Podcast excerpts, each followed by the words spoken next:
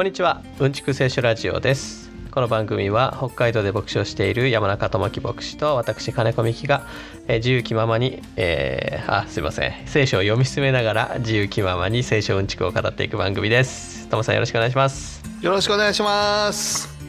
いやーあれですね。もう1周年を過ぎるとあの冒頭で噛んでもそのままやるっていうくらいになってきましたね だいぶ慣れてきた。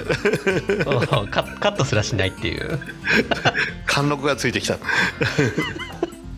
もうもう極力ねなんかこうやるコストを下げて下げて下げまくってやっていきましょうねそうだね。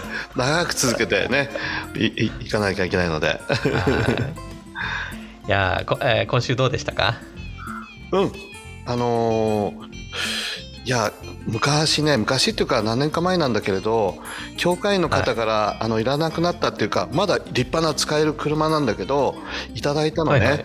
あの1台だけじゃ大変だからっていうことで、教会のためにあの自転車のように使えるような小さな軽自動車をいただいてまあそれあれ5年ぐらい乗らせていただいたかな。便利でね燃費も良くて大活躍したんだけど、今年の冬ついにえー滑ってしまって電柱に激突しちゃって単独事故起こしていや終わりになっちゃったんだよね。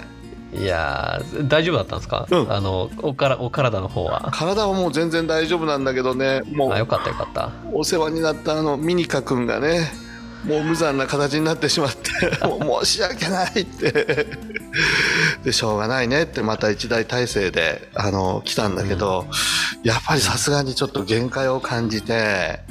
いやーそうっすよね。うん。教会の車は大きいんだよね。皆さんが乗れるような感じで。で、まあ、うん。燃費がねあんまりよよろしくない感じで。うん。小回りの利くものをということで、まあ、購入をいたしました。あの軽自動車の中で一番安い100万円で買える。だけどね100万円なんだけれど、はい、まあ、今の軽の技術の凄さ。はいはいはい。借り作られて、まあ、あの商品名言っちゃいけないか、だまずいかなと思う。100万円で。ミニカ君の商品名は出てきましたけど。あ出てきちゃった出てきちゃった。2代目のミニカ君あの、はい。違う会社なんですけどね。い。やよく作られてるなしっかりと。安かろう悪かろうじゃなくてはいは合成なんかもしっかりしてるしもちろん燃費なんかはまあ教会の車の3倍ぐらい走るのかな。いおおいや新しい教会の自転車として概要にね使えるなと思って。その技術のね進歩の凄さもう感動しちゃって。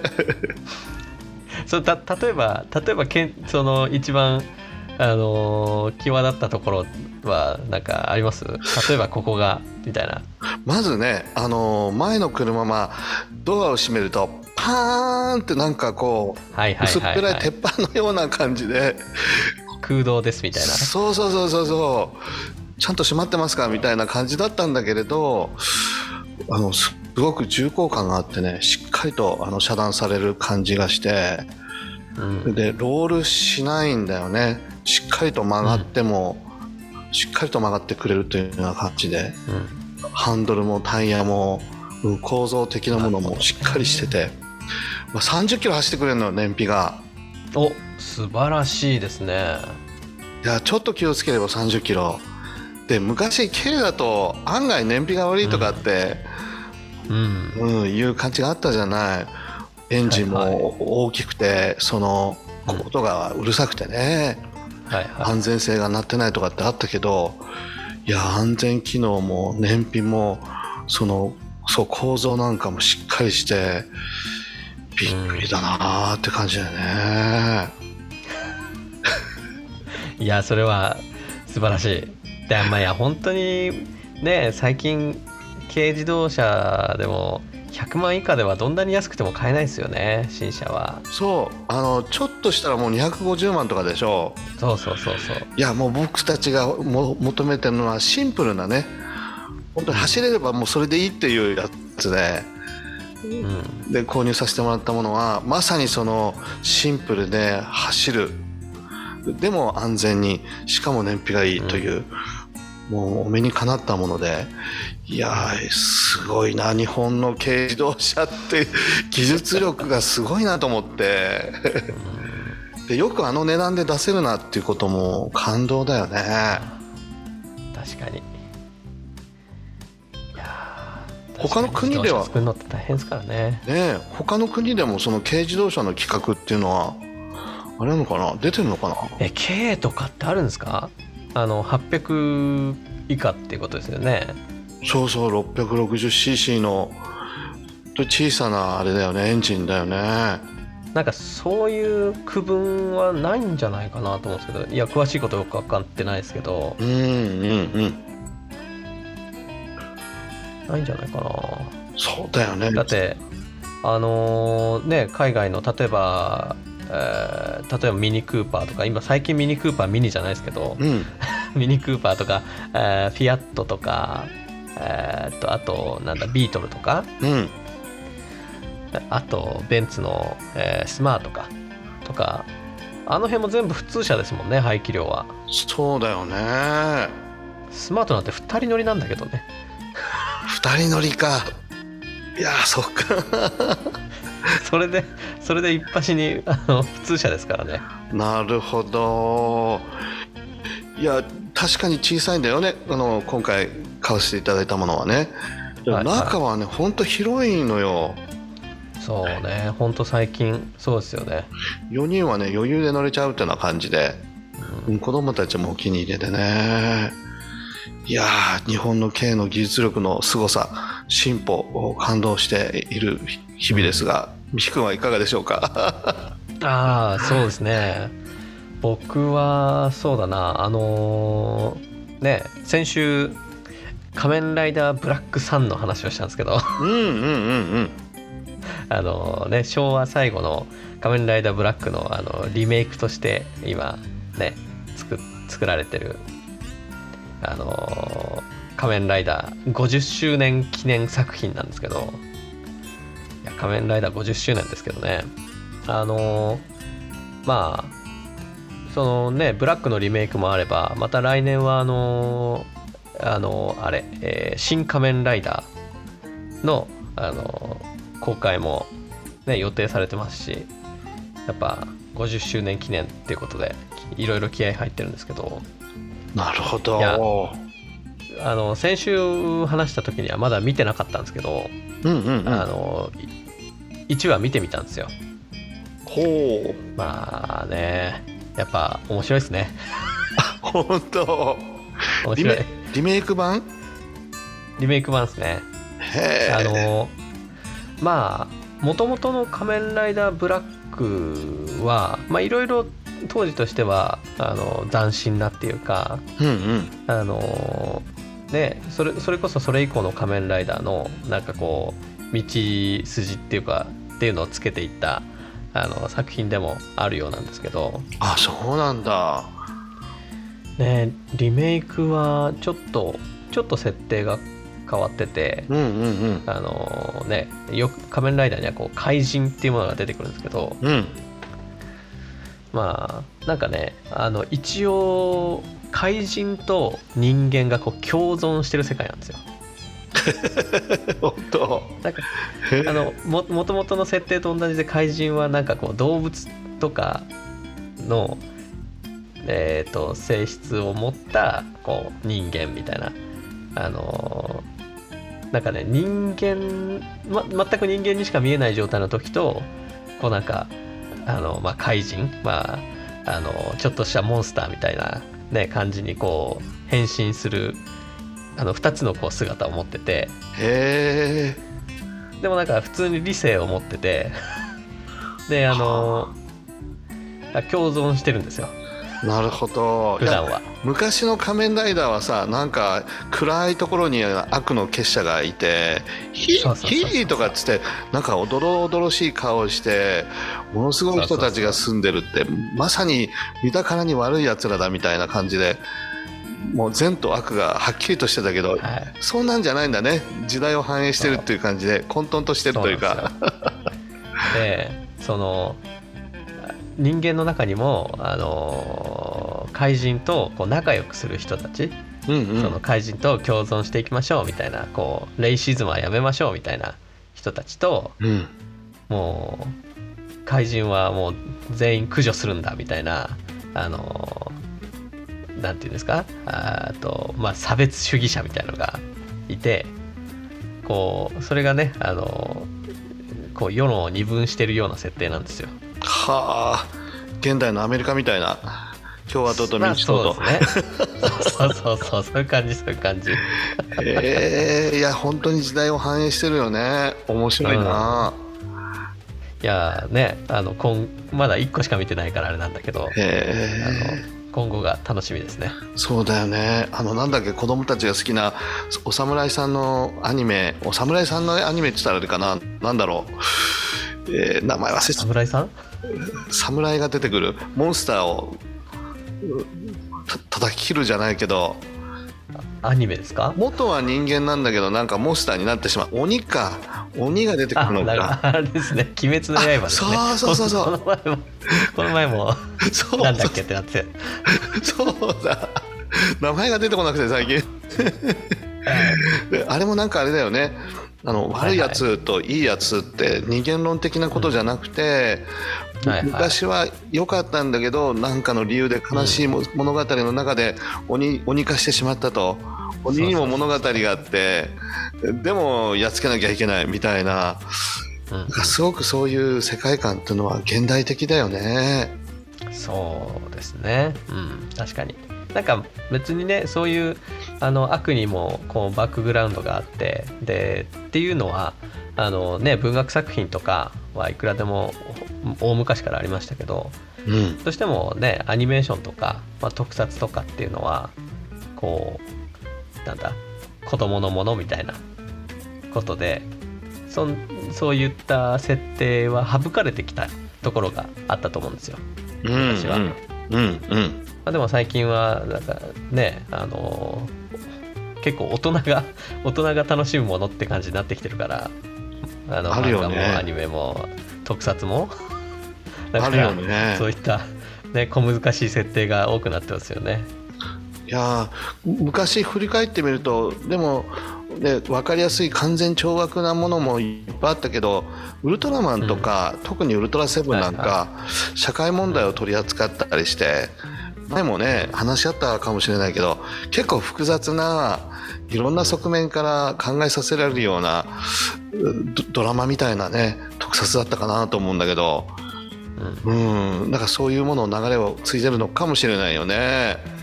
ねとても意味深い、ね、ものだったよね僕も小さい頃感動したことが何回もあったけど、うん、まあそんなことで僕が今一番注目しているのは 仮面ライダーブラックサンですね。ブラック。ブラックその後はなえサン？サン。あの太陽のサンですね。へえ。あのブラックサンとシャドームーンっていうのがこうライバルなんですよ。はあ。チョコレートは関係ないあのブラックサンダーとかあっていうの？はのブラックサンダーね。あのねフフェアトレードのカカオを使うっていうブラックサンダーとは何の関係もない。です。いやあのおもちゃもすごいでしょう。いろんな精巧なものが出てきて大人でもなんか遊んでて面白そうな、仮面ライダーうん。のそのか、ね、お面とかあとなんだろうベルトとか、ベルいろんな精巧な、うんうん、飾り付ベルトけがあったり。なんかはもう完全にあの子供用と大人用がありますからね。ああそう子供子供用は数千円で大人用は数万円するんですよ。ああ大人が、ね、買っても面白いという精巧ないろんなギミックがついてるんだよねそうそう。ディアスディアディアゴスティーンだったかなんかななんかそういうのもあるけれどディアゴスティーン。それはあのなんかお城とかのやつですよね。そうだね 男心心をくすがせるようななんか大人でも楽しめるいやあれもね面白そうですけどね。でお金いくらあっても足りないんだけどねうんそうそうそうそう。そうか、そのとこですかね。はいはい。いやー今週はちょっと長めにねあの聖書読んでいこうかというところなんでうんうんうん雑談はこの辺にしてそうだねいきますかね。そうだそうだ。少し長い距離を走らなきゃいけないのね。そ れでも短距離ですけどね。いや先週まででね、えー、12章の37節まで来たんでいや12章長くて50節まであるんですよ。お本当だ。うん。でもちょっとあとねちょっと背伸びして13節一気に読んじゃおうかという話で。はいやってまいりましょうか。いつまでも12章が終わらないんで。そうだね。はい。行きましょうか。はい。じゃあ早速読んできますね。はい。お願いします。はい行きます。えーその時立法学者パリサイ人のうちの何人かがイエスに「先生あなたから印を見せていただきたい」と言った。しかしイエスは答えられた。悪い会員の時代は印を求めますが印は与えられませんただし預言者ヨナの印は別です。ヨナが3日三晩大魚の腹の中にいたように人の子も3日三晩地の中にいるからです。ニネベの人々が裁きの時にこの時代の人々と共に立ってこの時代の人々を罪ありとします。ニネベの人々はヨナの説教で悔い改めたからです。しかし見なさいここにヨナに勝るものがあります。南の女王が裁きの時にこの時代の人々と共に立ってこの時代の人々を罪ありとします。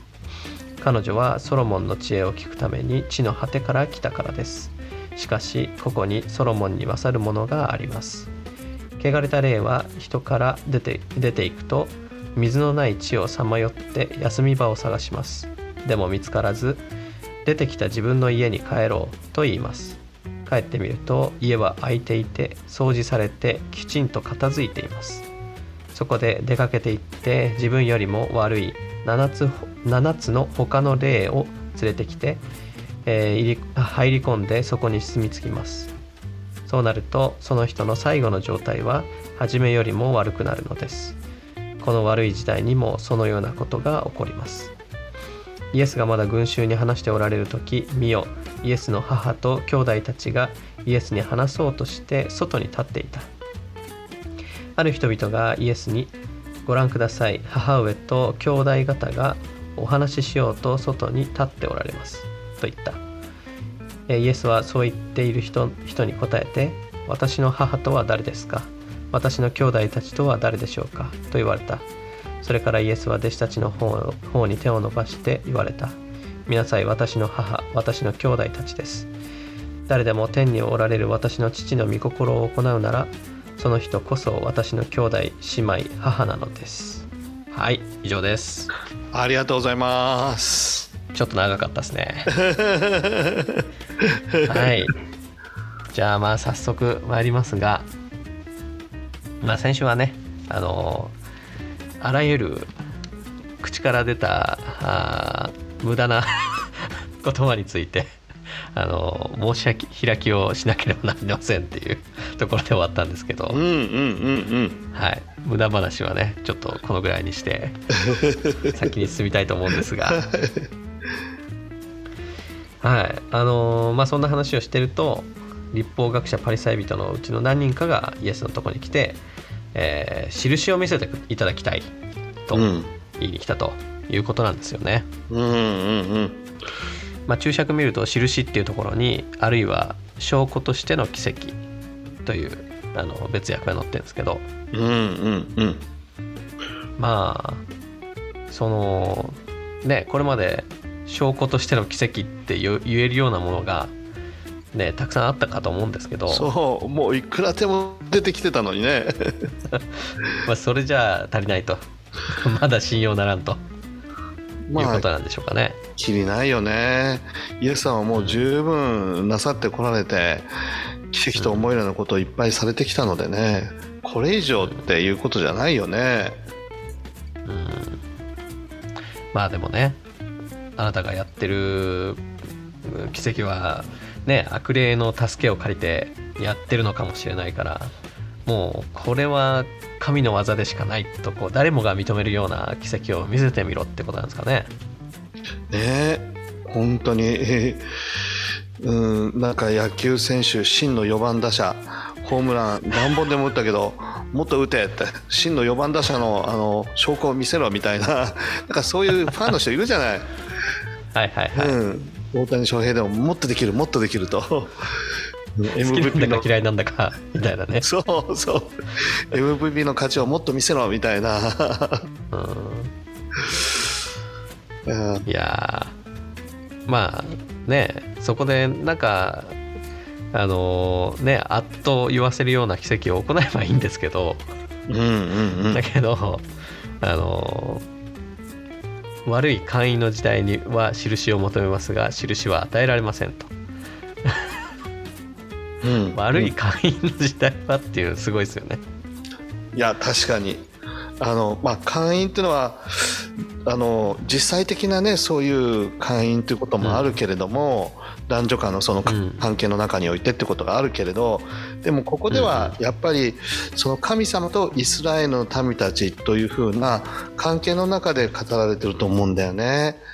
うんでやっぱりこの不信仰の中でいわゆる他の神々に行ってしまった神様以外のものをこう追い求めているイスラエルの民たちは神様の目から見たらやっぱりちょっと寛容してると。不倫をしてるみたいな。そういう捉え方で語られてるのかなと思うんだよね。ね。なんかまあねローマ帝国の支配にあるわけですけど まあ神よりも、まあ、ローマの神々であったりとかあとまあローマのねその外から入ってきたあの習慣やだったり文化だったりとか、うんまあ、あとそのね地位名声あと富とかねとかをまあ本当は一番大事にするべき神よりも大事にしている状態。うんみたいなことをまあ指していってるんですかね。そうだねまたあの宗教指導者にとってはその神様を第一にしてると言いながらでもやっぱり自分たちのプライドを大切にしながら、うんあの立法を守るっていうことがなんか一番になってしまってそう見せる宗教みたいな感じになっていた部分があったかなと思うんだよね。神様を見るというよりは自分を見ろみたいな感じで神様との生きた関係に生きるというよりはむしろ立法をしっかりと自分の力で守ることで自分というものはこういうもんだっていうことを誇示するみたいなね形だけの宗教になっていたっていう部分があったかなと思うんだよね。うんなるほどね。まあそういう時代には印は与えられないと。まあもうもう十分与えられてる気もするんだけど。いやもう十分でしょうって今まで聞いたことのない神様の話をイエス様の口から聞いてそして悪霊が追い出されて病気が癒されて不思議な宮業が力強くなされていくとうん絶望の中にいた民たちがこう引き上げられていくという、まあ、そういう奇跡を目の当たりにしながらね もっと見せろみたいな、まあもう存在な要求だよね。うん。であの、まあ、ただし預言者ヨナの印は別ですと。ヨナの印は与えられますよということですよね。ねあの本当にまあヨナっていう人ね。ね面白いことにヨナとそれからあれだよね、えあの南の女王ー、女王 が出てくるんだよね。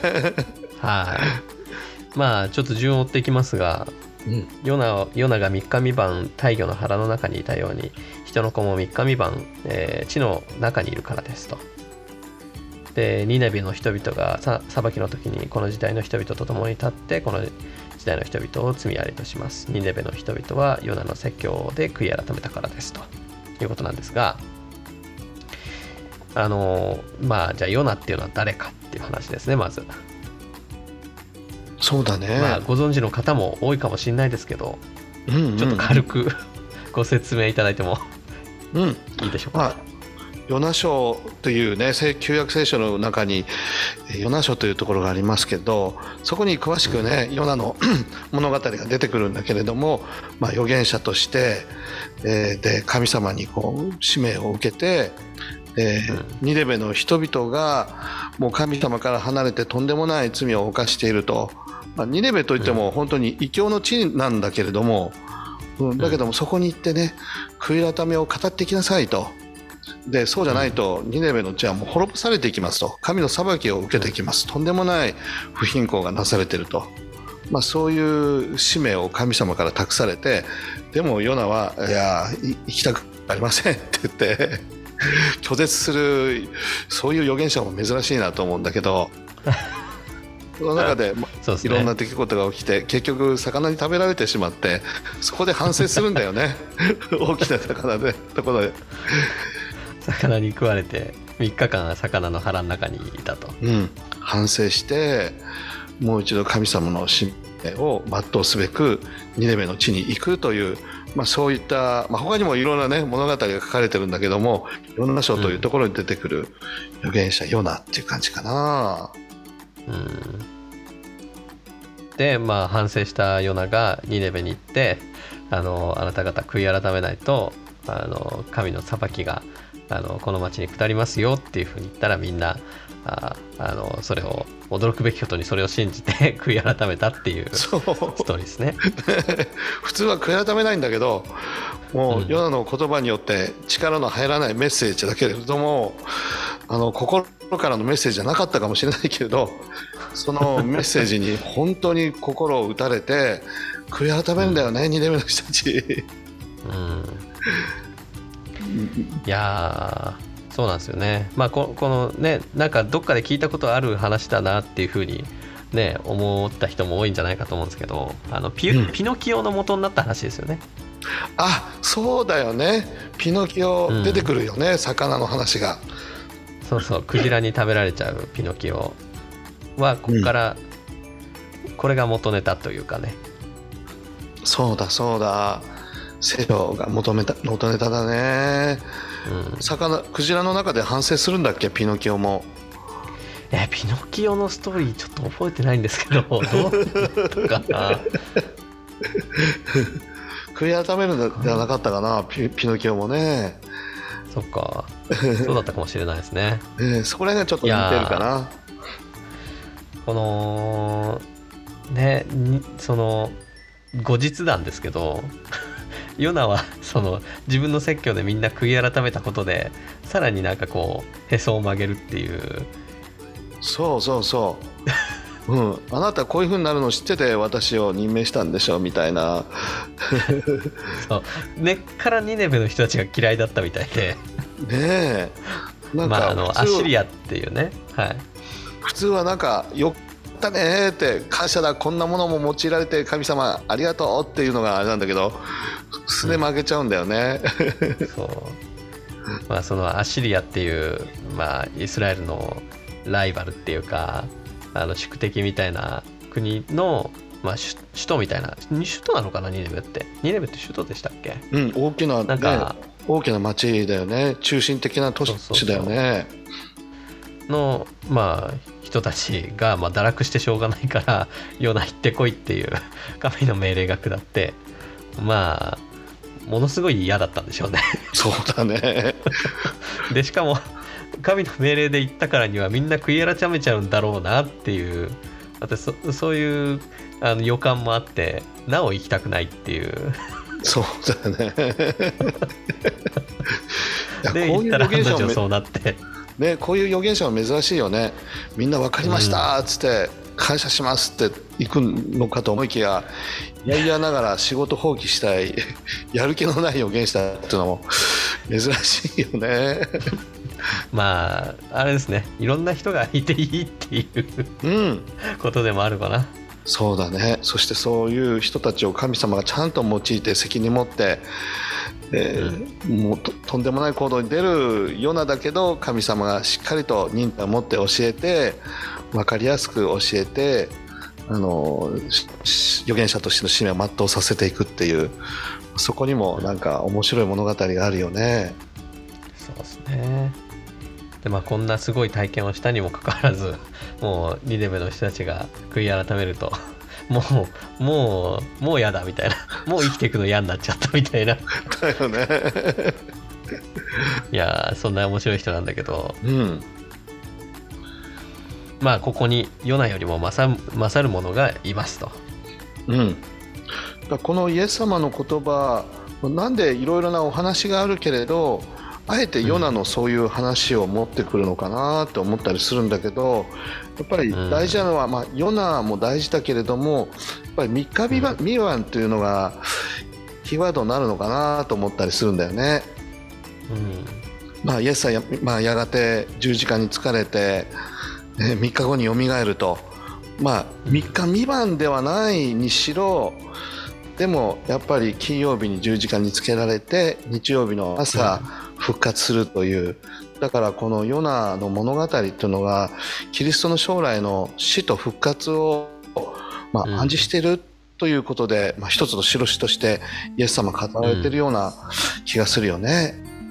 うん、うん、そうですねまずそこにこう一つのなんていうのかなレトリックみたいなのがあって、うん、かつこのねヨナの心の動きっていうのもあのニネベの人たちっていうのはもう裁かれて 滅びるべきだって 思ってたわけですよね。そうそうそうそうそう。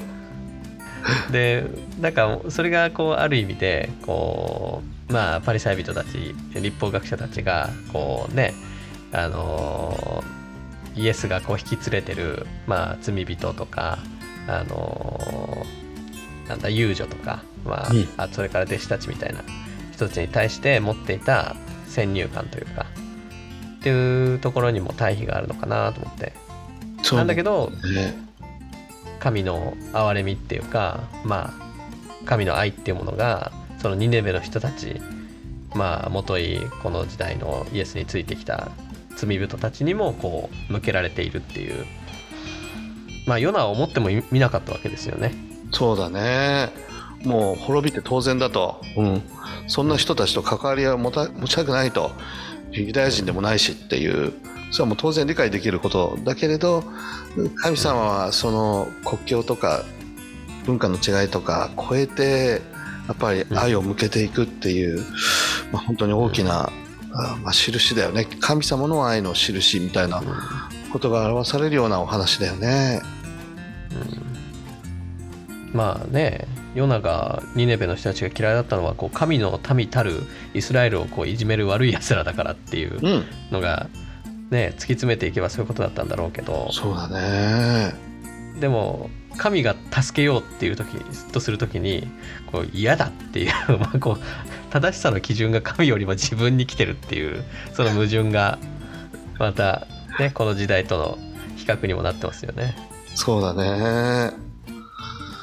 うん本当にいろんなあのメッセージはこの中に込められてると思うんだけれど、うん、うん。まあ次が南の女王なんですけど、うんうん、南の女王が裁きの時にこの時代の人々と共に立ってこの時代の人々を罪ありとしますと、えー、彼女はソロモンの知恵を聞くために地の果てから来たからです。しかし見なさいここにソロモンよりもあソロモンに勝るものがあります。えー、南っていうのはどこだったかっていうところなんですけど。そうね、えー、イスラエルよりも南。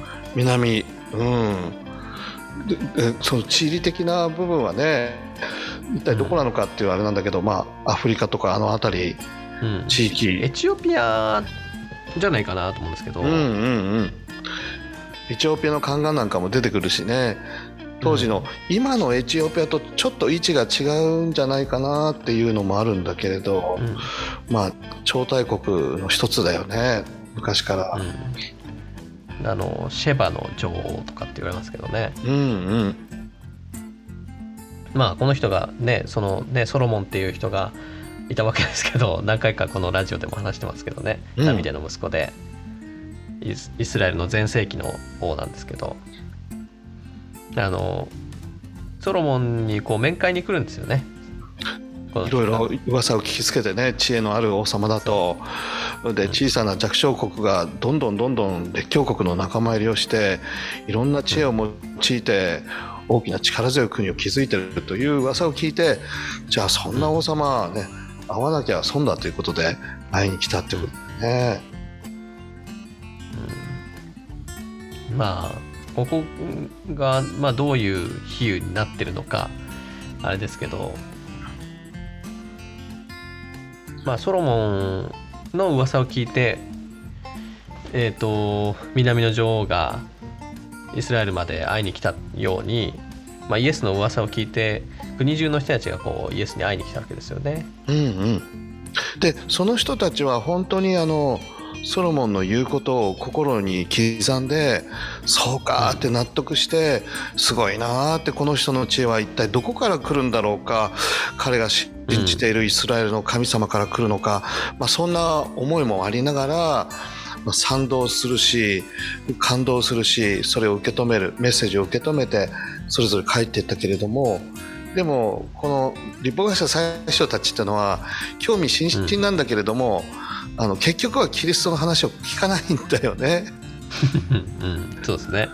シェワの女王ですら、ね、ソロモンの話をしっかりと聞くんだけれど彼らは、うん、あの同じユダヤ人であり優れた、ね、指導者であるキリストの言葉を心に刻まないんだよね。むしろ悪霊呼ばわりして、存在な扱いをするという、まあ、そこに大きな罪があるんじゃないかっていうことを暗示するような気がしてならないんだよね。このシェバの女王の話なんかもね。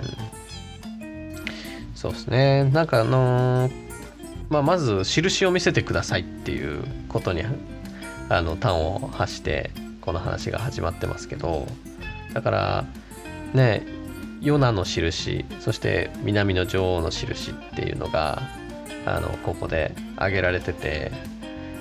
つまりまあ一つのその意味としては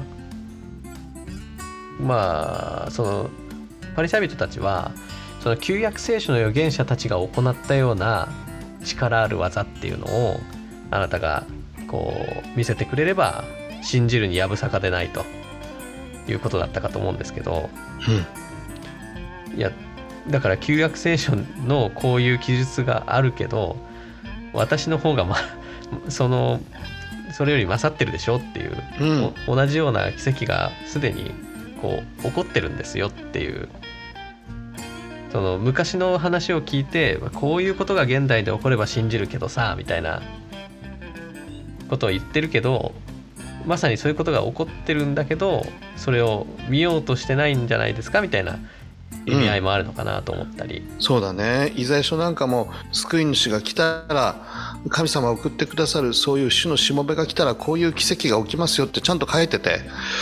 で立法学者最初たちもよく知ってるはずなのに、うん、全然それを見ようとしない無視する、うん、むしろ悪霊の働きだって断罪するという。まあ、存在の扱いをするってことだもんね。ソロモンよりも勝るものがここにいるとヨナのストーリーを通して自分のことが語られているっていう、まあ、そのこともね語りながら、まあ、立法学者たちをパリサイ派の人たちを断罪するっていう部分があるかなと思うよね。そうですね。まあソロモンよりも優れ勝るものがここにいますっていうのはなかなかすごい自己紹介ですけどね。そうだねいや本当に印を見せろっていうのは、まあ、もう超上から目線だよね。うん、うん。なんか新入社員というか、まあ、優秀な新入社員が会社に入ってきて上司に向かってお前たちの仕事ぶりをまず見せてみろみたいな。結果を見せてみろみたいな確かに偉い人なんだけどね。真面目なあの人なんだけどあのパリサイ派の人たちとか立法学者っていうのはそうそうなれるような職業じゃないし、うん、30代40代まで勉強詰めでエリート中のエリートとして、まあ、導かれてきた人たちだから、まあ、上から目線になってしまうのはね当然なんだけれどね。うん、まあそのね真面目さっていうのを例に出してあの例え話がされてるのがこの続きかなと思うんですけどえっ、ー、と汚れた霊が、えーと、引っ越しをするお話？なんで突拍子もない例え話が急にこの後ろにあの挿入されてて、うんうん、何のことかと思うんですけど、まあ、汚れた霊が人から出ていくと水のない地をさまよって休み場を探すんだけど見つからずにじゃあ出てきた自分の家に帰ろうと言って帰るとそこ。あの誰かがもうすでにそこそこに住んでるのかと思いきや空き家になっててだけどきちんと掃除されて片付いていたと。まあその様子を見て自分よりも悪い7つの霊を呼んできて一緒にそこに住むっていうことにしたと、うんうん、それで最初にその霊が住んでて出ていった時の状態よりもその最後の状態はもっと悪くなったっていうこの時代にも同じことが起こりますっていうそういう例え話なんですけど。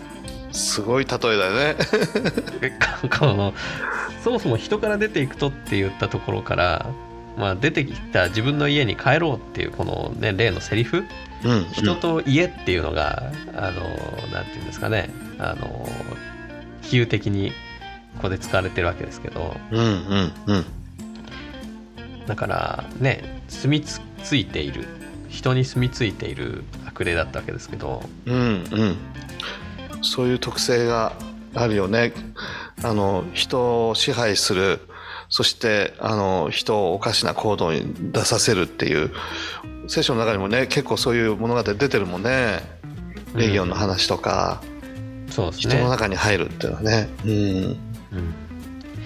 まあね一見何言ってるのか分かんない例えなんですけどこれ何が言いたいんですかね？やっぱりそのパリサイ派の人たちとか宗教指導者に対して言ってる部分も多分にあるんじゃないかなと思うんだよね。自分たちはもう清め。自分たちは清い生活。心は清い、立法を守って神様とうん。礼拝して儀儀礼的なことをしっかりやって自分たちは完璧な人間だと形はそうであったとしても中身が伴ってない部分があるんだけれど、うん。うん、だからなんか掃除されてきちんと片付いてる状態だけれどその心の中に神様がいないみたいな部分が多分にある、うん。そこに悪霊が入ってくると「お空いてるぞこの辺は」っていう。うん。彼らの心の状態そのものを表しているような気がしてならないんだけどどう思う、そうですね。なんかこの掃除されてきちんと片付いているっていう描写が、まあ、一定そのねパリサイ人立法学者っていう人たちのその宗教的な生活様式というか、彼らがこう本当に一生懸命こう立法を守って生活しているっていうことを、うん。いあの一定の評価をしていると思うんですよ。うんうんうん。よく片付いている家だと。うんきちんと整理整頓がされてあのその点は素晴らしいっていううん。評価だと思うんですけどそうだね。ただ片付いてそれは何のために片付けてたんだっけっていう話ですよね。うんうんうん。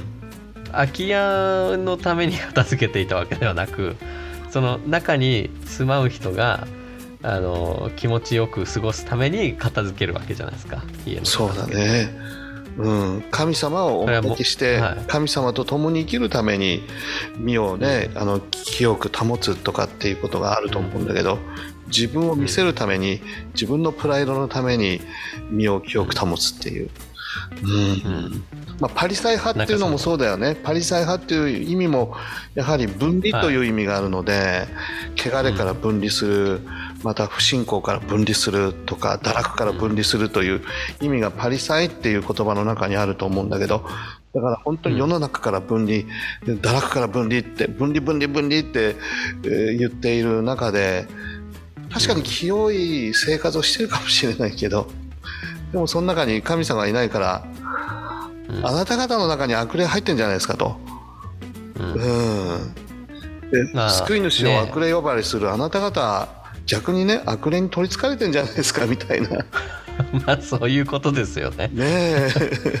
むしろあのー悪霊がその汚れた霊がまだ中にいてあのーとっちらかってた最初の状態の方がまだマシだったっていううんうんうん。そういう話ですよね。そうだね。今あなた方手つけられないでしょって、救い主見ても、奇跡を見ても、印を何度も見ても、印見せてくれって、これは悪霊の働きだって断罪する、叫ぶ、どうやって殺そうかって考えてる。もう最初の状態でももっと悪いじゃないかみたいな。そうですねまあここを読むとなんかすごく身につまされるなと思うんですけど、うんその空き家の空き家っていうのをこう、まあ、人の心というかあのと例えてるわけじゃないですか。うんうんうん。なんかまあ家と例えてるわけですけど、うん。その何かしらが住むわけですよね。中に。何かしらが入る、心は入りやすいよね、ういろんなものが入りやすいよ本当に。だからそこに何を入れるか。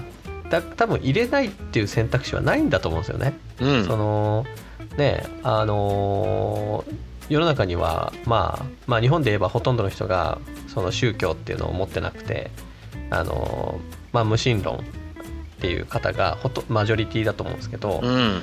まあであってもあのー僕らから見るとそのむしろその宗教を信じている人間からするとまあそういう人たちの考えもある種宗教だよなって思うことってよくあるじゃないですか。あるよね。うんうん。その無宗教というものをやっぱりも持っているというか、うんうん。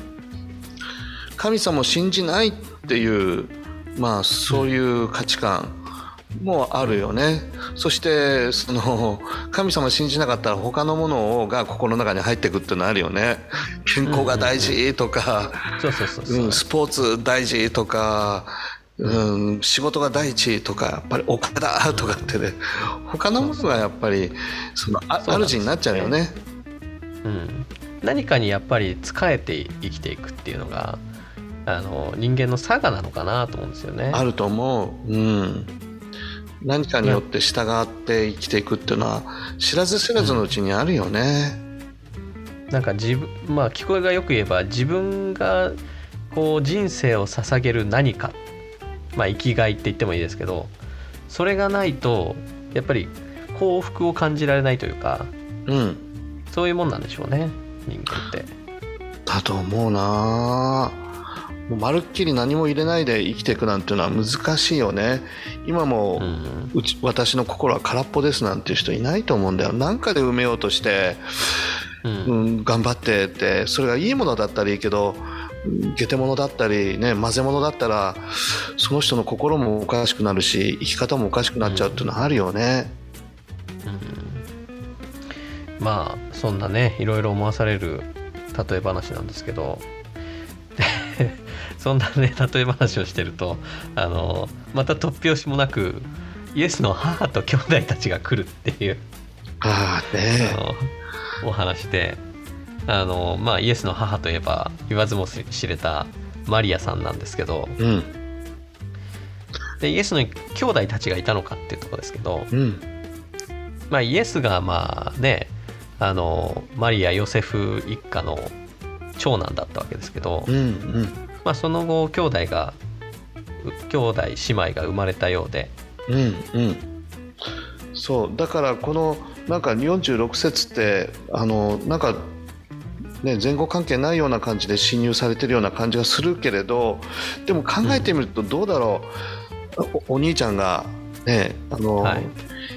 お兄ちゃんがなんかこう立法学者最初とやり取りしてると。で悪霊呼ばわりされてるし、周りから。へ変なことになってるみたいだよっつってお兄ちゃんを連れ戻そうと、うん、なんか大変なことになってるみたいな感じで心配になって家族の人たちがもうもうそのぐらいにしときなさいみたいな。もうええやんかって、うんそんな立派な先生たちと戦い合わなくてもいいし周りの人たちは心配してるよとなんか悪霊だなんだかとやっていろんな話が出てきてどうなってんだろうみたいな感じで家族が出てきたっていうのはあるんじゃないかなと思うんだよね。まあ、どうも他の福音書とか読み比べるとそんな感じがしますよね。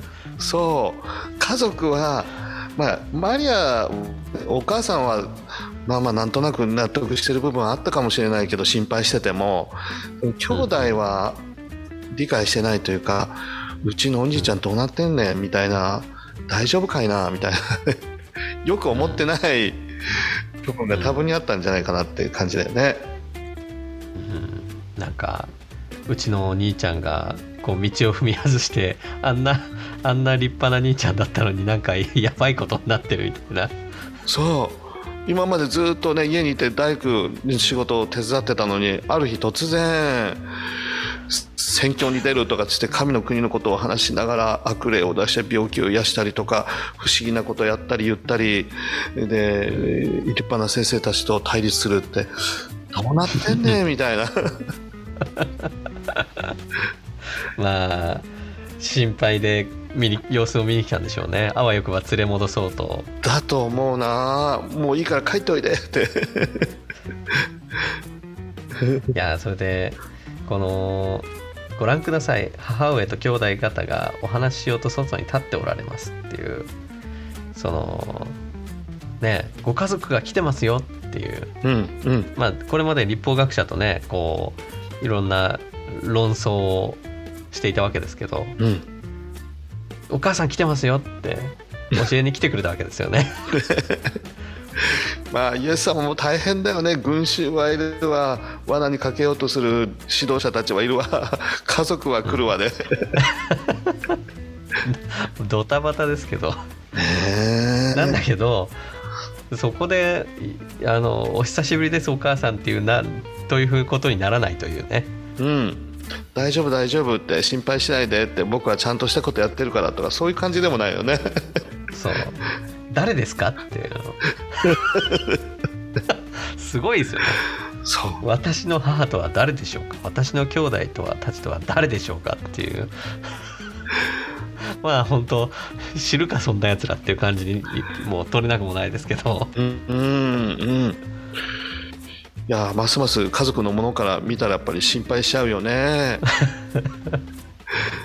いやいやいや本当に本当に悪霊に好かれたんじゃないかっていう思いたくもなるでしょうね。家族の方が心配になってそう思っちゃうかもしれないよね。うん、パリサイ派の先生たちの方が正しいんじゃないかとかっつって。うん、いやー本当にねそのまあ他の福音書を読むとそのなんかこうお母さんたち兄弟たちっていうのがこの今イエスはこう家の中でこう話してるんだけどうん。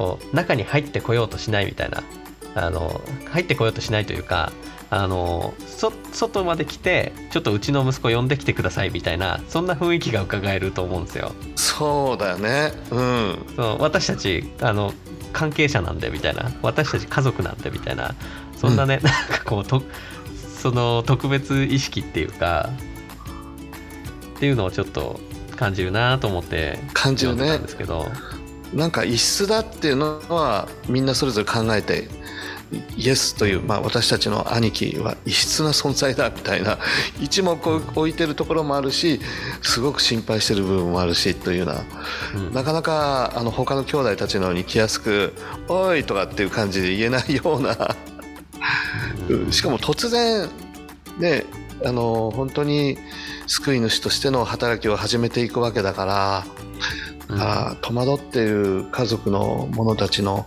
ありようっていうのも見て取れるよね。うんまあそこであのねうちの息子ちょっと呼んできてくださいっていうあのまあここでねいろんな群衆だとかパリサイ人だとかっていうのがあの押し合いへし合いだったと思うんですけどうん、まあ私たち家族なんでちょっと息子呼んできてくださいみたいな感じでこうインタラプトするっていうかうん、うん。その当然それが許される関係だと彼らは思ってたと思うんですよ。そうだね。な んだけど誰ですかっていう 反応には恐れ入りますね。そうだね。いや、以前であれば違った対応をしてたかもしれないけども、今、うんもう本当に宣教の働きが始まっていると、うん、もう救い主としての宣教の働きが始まって、後には戻れないと。十字架を目指していくその旅が始まってしまったので今までとは違う投げだよね言葉にしても対応にしても全てが家族にとっても違和感を感じるようなその対応をイエス様されてるっていうような感じだよねいわゆる戦闘モードに入ってしまったみたいな感じがするよね。まあここその続きですけどその私の母私の兄弟たちですでこの弟子たちに向かってあのむ弟子たちを指して私の母は私の兄弟たちです、まあ、誰でもて、えー天におられる私の父の御心を行うならその人たちこそ、えー兄弟姉妹母なのですっていうことなんですけど、うんうん。あのイエスの母が会いに来てるっていうのを聞いて、まあ、他の福音書でそれを聞いた人がなんなんと幸いなことでしょうあのこのこの方のあのなんだそのなんだこの方がつまり、あのおお世話した女性というのは、うんうん。あのなんと幸いなことでしょうっていうことを口にする場面が描かれてるじゃないですか。確かにね。うんうん。それそこにすかさずいや幸いなのは神のあの御心を知って行う人だっていううん。なんか返しがイエス・キリストから出てくるんですけど。いやーねそのまま流してもいいよね、うん、なんて幸いなんでしょうこの方を育てたお母さんはっていうのは。あそうだねって終わらせることもできたと思うんだけれどスルーすることもできたと思うけどそこですかさずくさびを入れていくっていうのが。うん、なんかそのね血のつながりというか、まあ、こんな偉大な人を産んだ母親はなんと幸いなことかそれを育てた特権はなんとす素晴らしいことかってことだと思うんですけどうんうんその、ね、血のつながりよりも大切なことはその他にありますっていううんことだと思うんですよ。でね神様とつながってそして神様の御心を行うっていうことが何よりも大切なことではないかと。うんそのことをなんか明確にし始めてきてるって感じだよねイエス様ご自身がね。うんうんで実際にはあのマリアがイエスを宿したことを、まあ、天使天の見つかりのあの言葉によってマリアが知った時もあのおめでとうっていうふうにあの見つかりはマリアに言うじゃないですか。うんうんおめでとう祝福祝福された方っていううんうん。うふうんに告げられると思うんですけど、そうだいやねだからなんと幸いなことでしょうはね間違ってないと思うんだけど、全然間違ってないと思うよ。うん。それは何か魂胆があって言ってるわけじゃない。本当にそうだと思ってあのいや素晴らしいですねって言ったことに対して、いやいや違うってうん。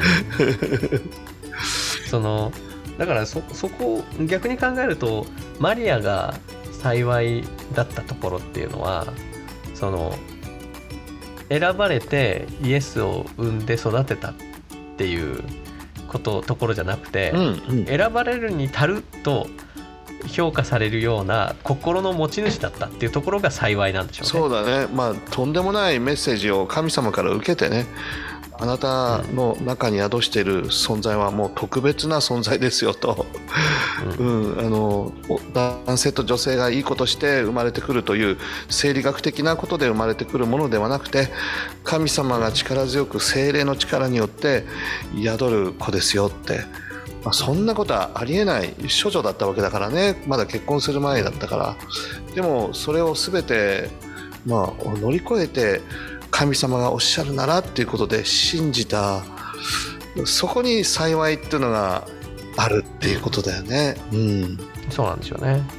だからこう血のつながりっていうのをことさらに強強調して幸いだっていうのはこう間違っているうんっていうことっていうのが、まあ、ひいてはまあねイスラエル民族っていうのは神に選ばれた血筋だっていうのがまあ彼らの最大の誇りだったわけじゃないですか。そうだねそうだねそう考えるとこの言葉はあの家族だけではなくそこにいた人たちにも、もちろんパリサイ派の人たちに対しても言われてる明確な、まあ、一つの警告というか教訓としての言葉っていうふうにも言えるよね。そうですね。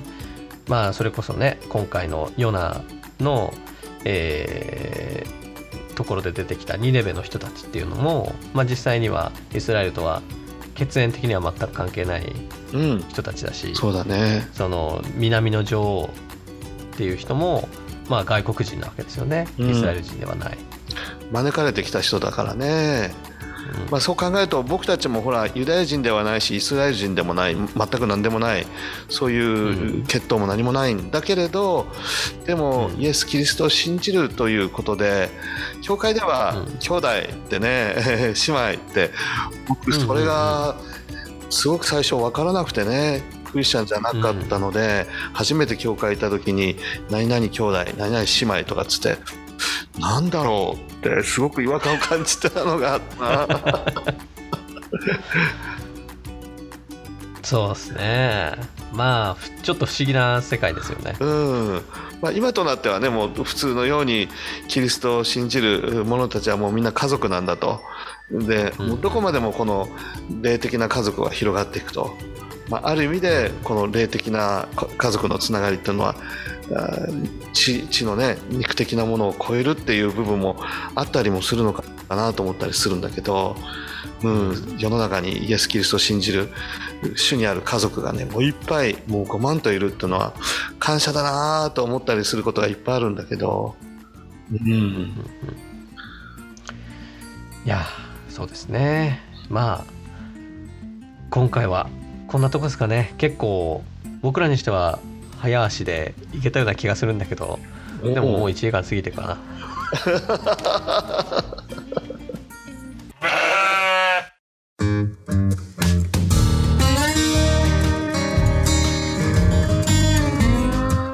まあねここであそっかってなればよかったんですけどどどうやら。少しでもね少しでもなればよかったのよ、シェバの女王みたいにちょっともうちょっと聞いてみようとか心開いて腹割って話聞いてみようとかってそういう思いになればよかったんだけどどうもなんか現実的なそうじゃなかった感じするよね。うん。まあ、もしかしたらねその複数人いただろうからパリサイ人たちって言われてるから、その中で、まあ、心を変えた人もいるかもしれないですけどうんうん。まああの多数決的には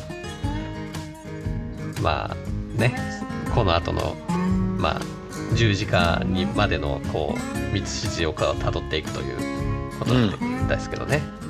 そうだね。本当に。うん。なんかいい方向に行ってくれればいいけどどんどんどんどん流れは、うん、イエス様にとっては厳しい厳しい方向にあの流れていくっていう感じだよねこれからもますます、うん。そうですね、でもそれを理解しながらあのエルサレムに十字架の道に向かっていくっていうイエス様の姿が明確になされ書かれてるよねあこれからもずっと。うん、まあそしたらね来週からはやっと13章に入っていやー1年やってやっと12章ですね。そうか。いや、まだ28章あるので、まだまだ半分までには行ってないって、言ってない。いやー2年かかっても終わらないっていうことですねこれは。ねえ。あの目標はほらあの聖書全巻を一緒に読み進めていくっていう部分もあるので、そうなるとどうだろう、僕たち生きてるかなこの地上で生きてないっすね。マタイで2年でしょ？まあマタイ割と福音書でそんなに長い方じゃないと思うんですけど一章一章がそこまで長くないから。うんうん。あどうなんだ？ページ数数えたことないですけどまあ単純にねマタイマルコルカヨハネっていう4つうんが2年2年2年2年だとすれば。まあそれだけ8年かかるわけですけど。そうだよね。なんかリリクエストみたいのあったらまだまだまた続きますけどあと半年1年。いや1年以上はかかる。ねえ。そうかかっちゃうけれどマタイの後こう読んでもらいたいですとなればまたメールで寄せそうですね。て1年ぐらい考えてもらって。まだまだ先だけど。は あじゃあ今日はこんな感じですかね。ははい締めを最後お願いしいます。はい皆さん本当に今日もお付き合いいただいてありがとうございます。1周年記念を迎えた次の回になるのかな？そうですね。ねはい。いつもと全然変わらない あれですけれど。またこんな感じでやっていきたいと思いますのでお付き合いください。はい。よろしくお願いします。ではさよなら。さよなら